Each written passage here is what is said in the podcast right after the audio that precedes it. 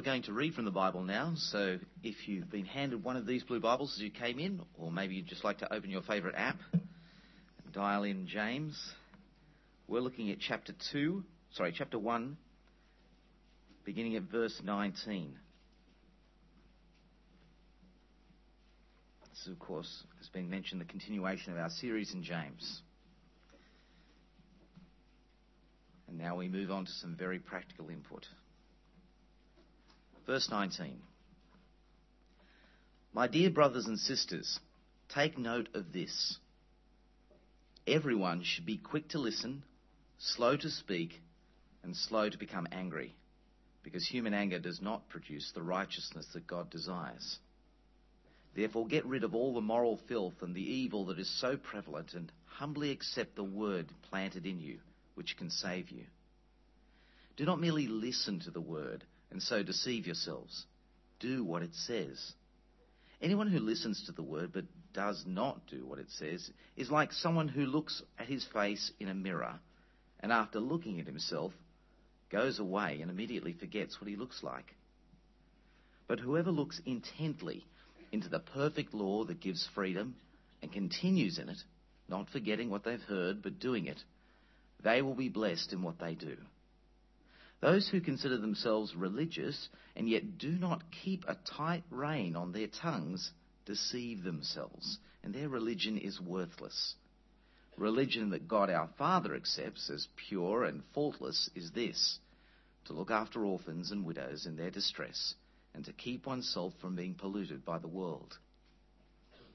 My brothers and sisters, believers in our glorious Lord Jesus Christ must not show favoritism. Suppose a man comes into your meeting wearing a gold ring and fine clothes, and a poor man in filthy old clothes also comes in. If you show special attention to the man wearing the fine clothes and say, here's a good seat for you, but say to the poor man, you stand there, or sit on the floor by my feet, have you not discriminated against yourselves and become judges with evil thoughts? Listen, my dear brothers and sisters, has not God chosen those who are poor in the eyes of the world to be rich in faith and to inherit the kingdom he promised those who love him? But you have dishonored the poor. Is it not the rich who are exploiting you? Are they not the ones who are dragging you into court? Are they not the ones who are blaspheming the noble name of him to whom you belong? If you really keep the royal law found in Scripture, love your neighbour as yourself, you're doing right. But if you show favouritism, you sin and are convicted by the law as lawbreakers.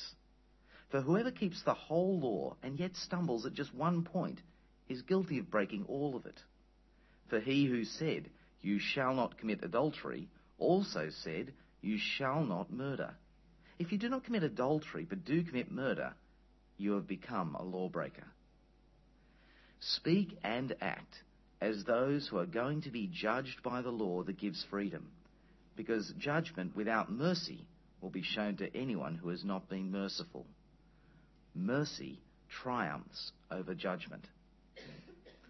What good is it, my brothers and sisters, if someone claims to have faith but has no deeds? Can such faith save them?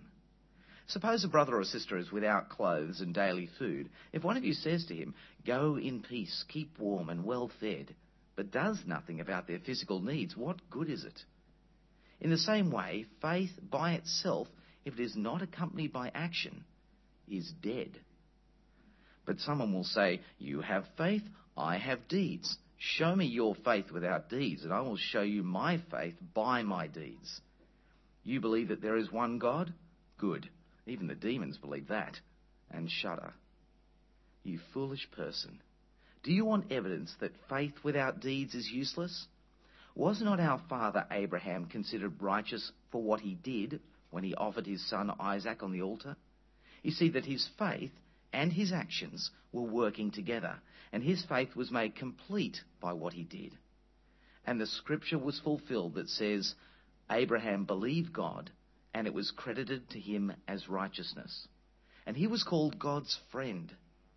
You see that a person is considered righteous by what they do, and not by faith alone.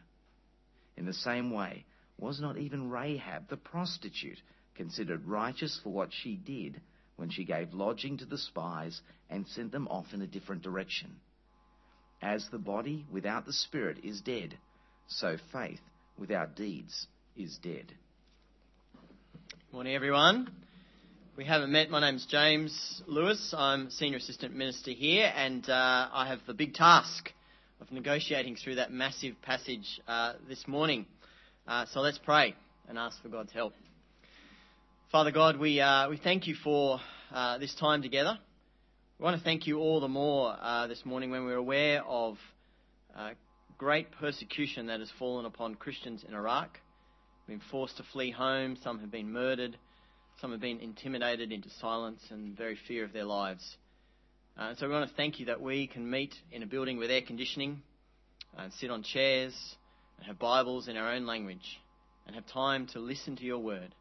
And so we ask that you would use this time uh, to bless us, that it would not be uh, wasted or frivolous, but very fruitful for our joy and our service of the Lord Jesus. And we pray in his name. Amen. Well, I want to start with uh, somewhat of a confession uh, this morning. Uh, I actually quite enjoy uh, watching reality TV. Just put it out there feels good to finally get that off my chest and, and be open about it. Um, house rules, uh, Master Chef, um, my kitchen rules, I, I enjoy watching them. Uh, I have this running conversation with my father who says it, it's not reality. It's not real. It's scripted and edited. And I know that. Uh, but I still enjoy watching it. One of the things that I find uh, frustrating, though, about these reality shows is the uh, what's called the diary cam, or the little sideway comment, the sound bites when the contestants tell you what's going on in the show. I find it frustrating because um, it leaves no room for imagination or for any complexity in life. Um, so you're watching MasterChef, and one of the contestants' dishes is not going very well, uh, and they're looking very stressed and under pressure. Uh, and then there'll be the diary cam, the soundbite, where they say, "I'm feeling stressed and under pressure." okay, well, thanks for that. Um, and so you get that kind of picture there, where they, they comment on it. Uh, or it's, it's, house rules, and they're renovating a room, and it's the last day. They're, they're running through that day. They're obviously behind. Uh, they're running out of time. They need to rush, and then you get the diary cam soundbite, we're running out of time, we need to rush. See, you see, it leaves no room for imagination or complexity. But it's not just uh, in reality TV. Uh, it's in politics and, and government policy. Uh, really complicated issues like immigration policy, education, health, the budget, very complicated issues are reduced down to a soundbite. Now, in one sense, that makes perfect perfect sense for us, right? Life is complicated. We are overwhelmed with volume of information. And, and what we do is we try and bring it down to a manageable bite sized chunk called a soundbite. But here's the danger. The danger is that we get seduced by the soundbite into thinking those issues that life, that people, with all our individuality, our uniqueness, the complexity of life, can, can be summarized in a soundbite, captured in a soundbite. We get seduced into thinking that life is that simple. And it's even more tragic when we do that with our walk with Jesus. Perhaps for you, it's that you're catching up with friends and family and they make a sort of throwaway, dismissive soundbite comment about Jesus and church. And, and, and, you sort of put up your hand and say, Well, uh, I'm not sure that's right. And, and let me tell you what I think um, Jesus is really about. And, they give you that sort of tired look.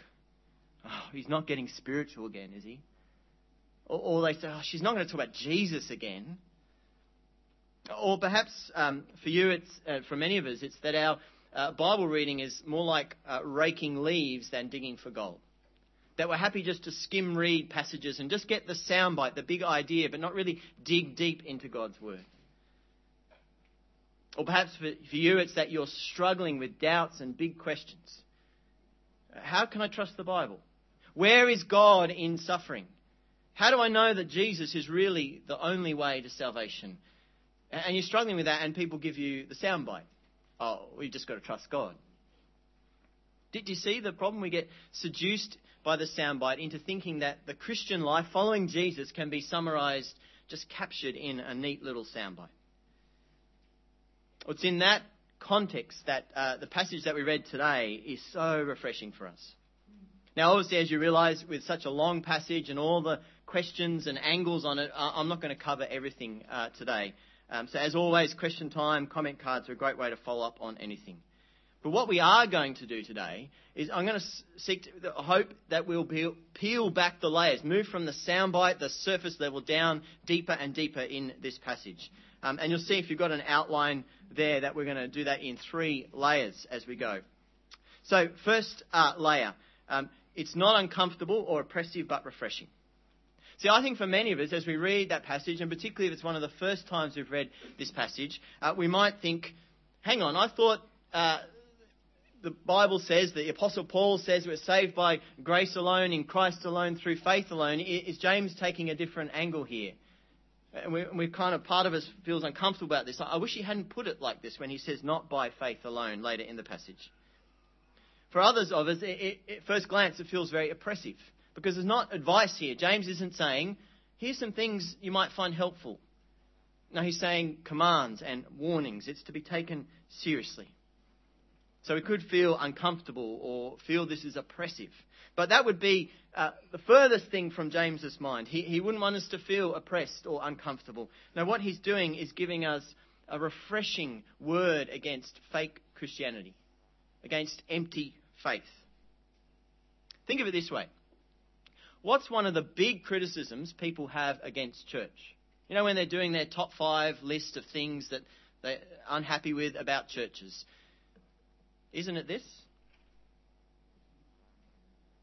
They'll, say something like, well, our churches are full of hypocrites. And my first reaction to that is to say, welcome! You'll fit right in. We're all hypocrites at some level, aren't we? We all say one thing and do another. So there's always room for more hypocrites in church. But beyond that first reaction, I think it's actually really exciting that people say churches are full of hypocrites. Because I think it means that at, at some deeper level, they know that they ought to expect big things of churches. Because who do we follow? Not a trick question. 2,000 years ago, died on a cross, rose from the dead. Who do we follow? Jesus, that's right. Told you it wasn't a trick question. And Jesus is amazing, glorious. Chapter 2, verse 1 says. So it's right to expect big things from churches. And that's what James is driving at here. Um, have a look at chapter 2, verse 14. He does this very little helpful analogy for us. Series of questions. Verse 14 What good is it, my brothers and sisters, if someone claims to have faith but has no deeds? Answer Not much good at all, if anything. Can such faith save them? Answer No. How could that be? Well, verse 15 Suppose a brother or sister is without clothes and daily food. If one of you says to them, Go in peace, keep warm and well fed, but does nothing about their physical needs, what good is it? Answer No good at all because they say one thing but do nothing. A friend of ours, uh, Trish, had a number of years ago had some fairly serious eye surgery. Uh, went very well, but her recovery meant she had to basically lie on the lounge very still for a couple of weeks. Um, and so people at church said to her, "Can we do anything to help?" Um, and she said, "Oh no, no, it'll be fine. You know, uh, my husband and I work it out." No, no, we really love to help. What can we do?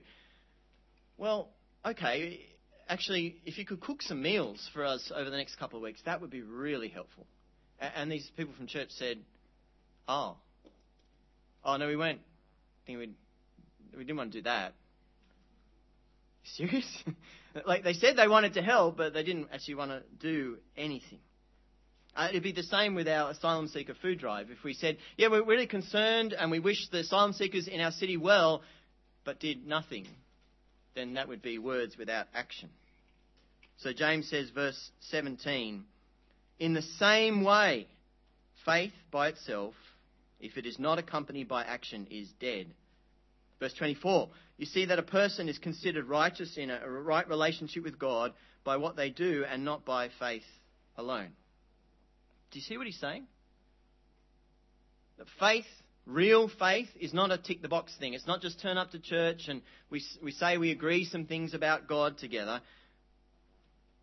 but it's real, authentic faith. It means action. Um, one of our uh, ministry apprentices, Tim, uh, said something during the week that got me thinking.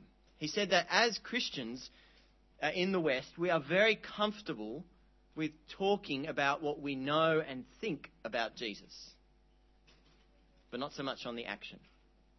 So when we talk about being a Christian, we go very quickly to ideas, uh, things that we, we believe and, and know, and, and much slower to go to action. And that's a tragedy, isn't it? Because Jesus changes lives. You, you can't meet Jesus and not be changed. He transforms our lives. We know that in our lives. Another way to put it would be this We're saved by faith in Jesus alone. We don't earn it, it's a gift from God by grace. But faith in Jesus is never alone. We're saved by faith in Jesus alone, but faith in Jesus is never alone. The wonderful, natural, inevitable fruit and evidence of real faith in Jesus is good deeds. Good deeds are the fruit, the evidence of true, authentic, growing faith. So if you've ever found it confusing, frustrating, or hurtful that some churchgoers can be big on praise on Sunday, but come Monday they lie and cheat and gossip, then James says, God says that's not real faith. Real faith doesn't, isn't big on Sunday and forgotten on Monday. So we shouldn't feel uncomfortable, we shouldn't feel oppressed by this passage, but it's a wonderfully refreshing word against hypocrisy, against fake Christianity. And then as James closes out this section, he, he does this wonderfully refreshing thing again where he draws us closer to Jesus together by using the example of Abraham and Rahab. Um, it says, verse 21, that uh, Abraham offered up his son Isaac on the altar, and verse 25, Rahab protected the men who were spying out the city of Jericho. Uh, we don't have time to go into all the, the background of that. You can read about it in Genesis 22 and Joshua 2. Um, but just to be clear, uh, in case you're worried, uh, uh, Abraham didn't actually kill his son, so if you're worried about that, and, and the application we're meant to take away here is not to do the same, right? So I just don't want anyone leaving this building with the wrong application in their head, going to lunch, got a knife. What are you, what are you doing, Dad? Um, I'm just applying the Word of God. No, I don't want anyone to have the wrong understanding. Uh, that's not the application we're meant to take away from here. What we get is an example of active faith. Because Abraham and Rahab knew a lot less of the Bible than we do. Their appreciation of God's character was less than us, and yet they acted. Abraham knew that God is good, so he trusted God with his son Isaac. Rahab knew that God is powerful, so she ran to him for protection. So they're an example of how real faith is, is not just about words and agreeing on some stuff together, but action, fruit. And then the really, really, really, really refreshing thing is to ask the question why does James choose Ahab, Abraham and Rahab? Like, like we get Abraham. Father Abraham had many sons. Father Abraham. Some of us sang that in Sunday school. Yeah. And I'm one of them, and so are you, and so on. We, we get that. We get that Abraham, this great pillar of faith, the, the receiver of the promises, the father of the nation of Israel, we get why he would be an example here. But why Rahab, a pagan prostitute? And we would never put them in the same room together. Abraham and a pagan prostitute. They have nothing in common except active faith in God. Do you see how God tramples all over the things that would normally divide and separate us as people? I mean, have a look, a quick look around the room today. That means turn your head, have a look around. All sorts of different people all sorts of different backgrounds, different stories. And, and, the wonderful thing is that in Jesus, you are not defined by your background. What brings us together is not that we all have the same cultural values or that we came, come from the same ethnic background, but we are united in Jesus who changes lives. So, this is a wonderfully refreshing word against fake Christianity and for life in Jesus together.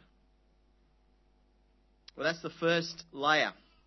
And many of us at this point will be saying, okay, I get that, but here's the thing I'm broken. I'm sinful. I'm always going to be a hypocrite at some level, so what do I do? Well, the second layer that James takes us to shows us where freedom from hypocrisy is found. Have a look at chapter 1, verse 18 with me that we looked at last week.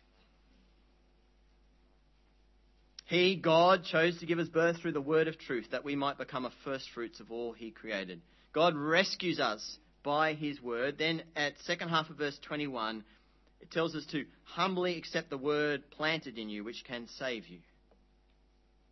Grace works, doesn't it? See, God doesn't say, I've saved you, now you work it out.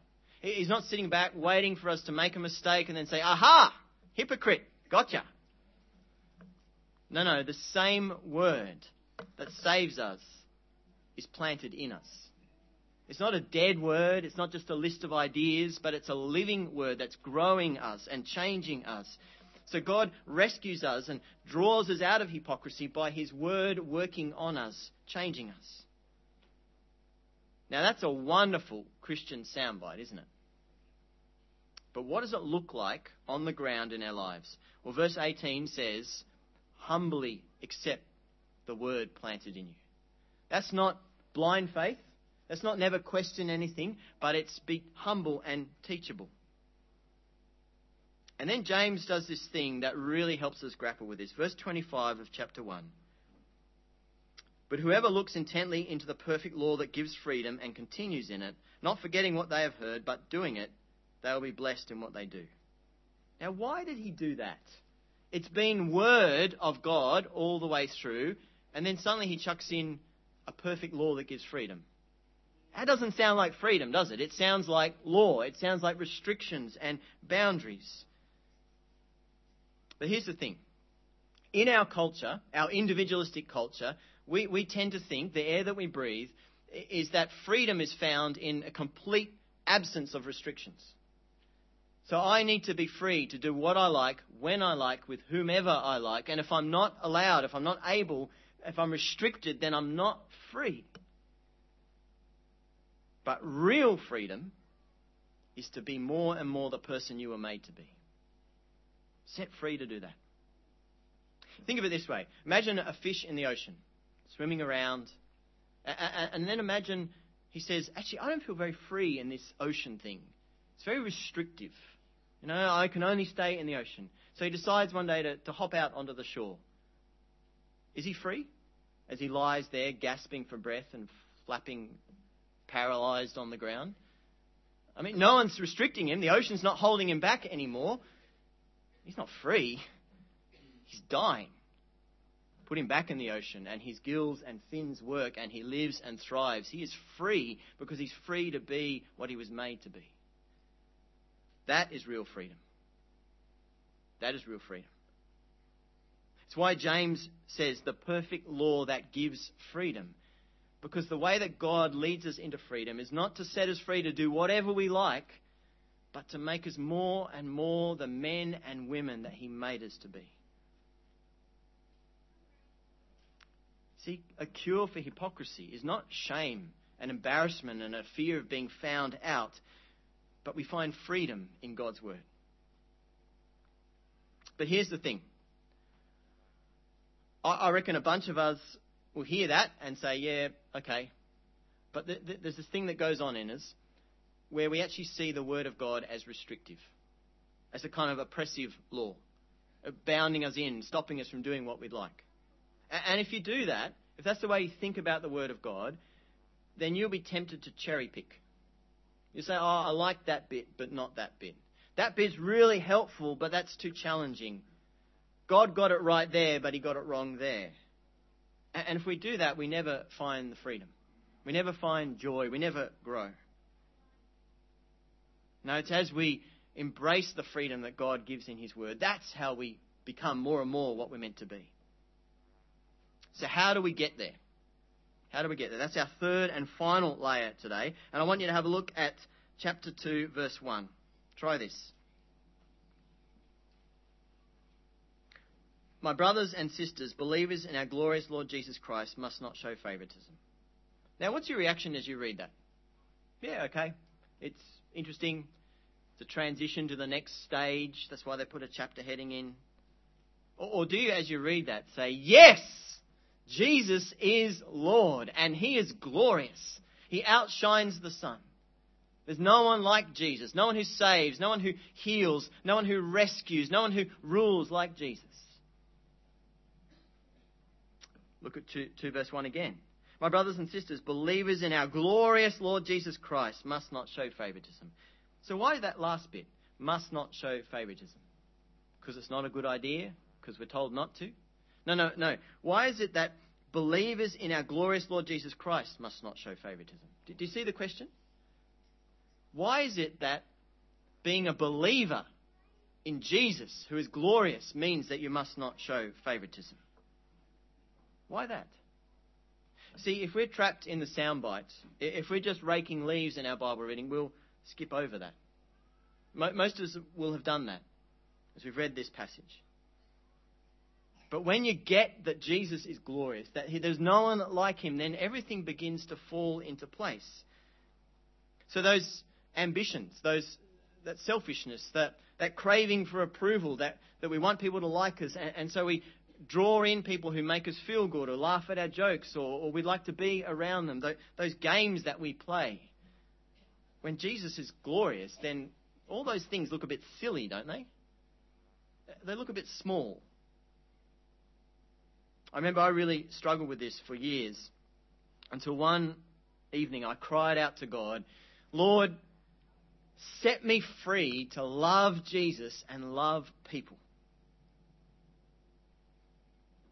when we see that Jesus is glorious, we find that freedom.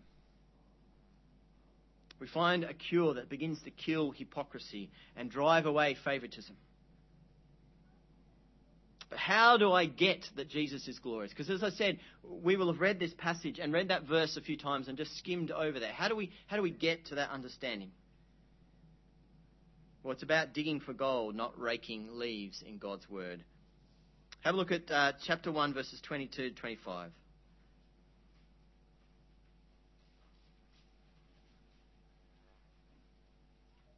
Do not merely listen to the word and so deceive yourselves. Do what it says.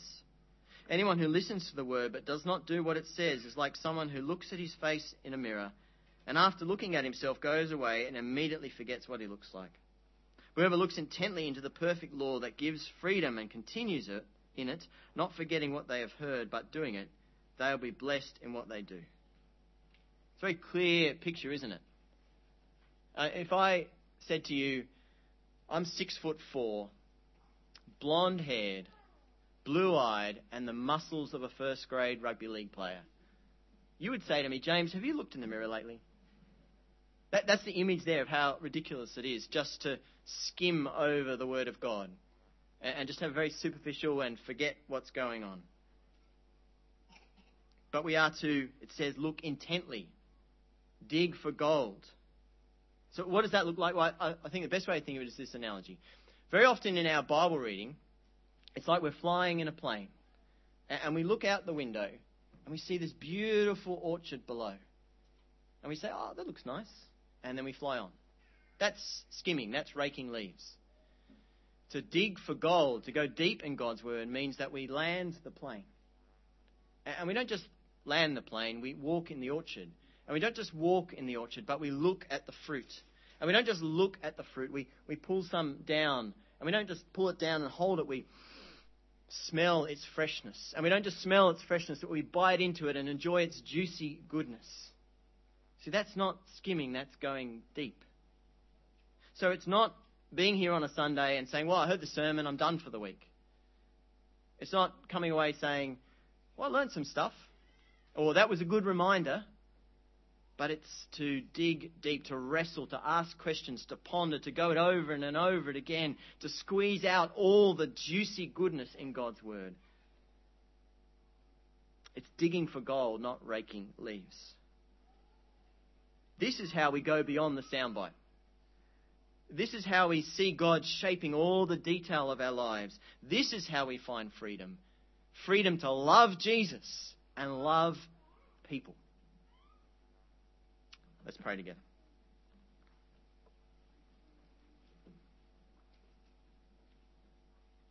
Father God, we thank you for your word.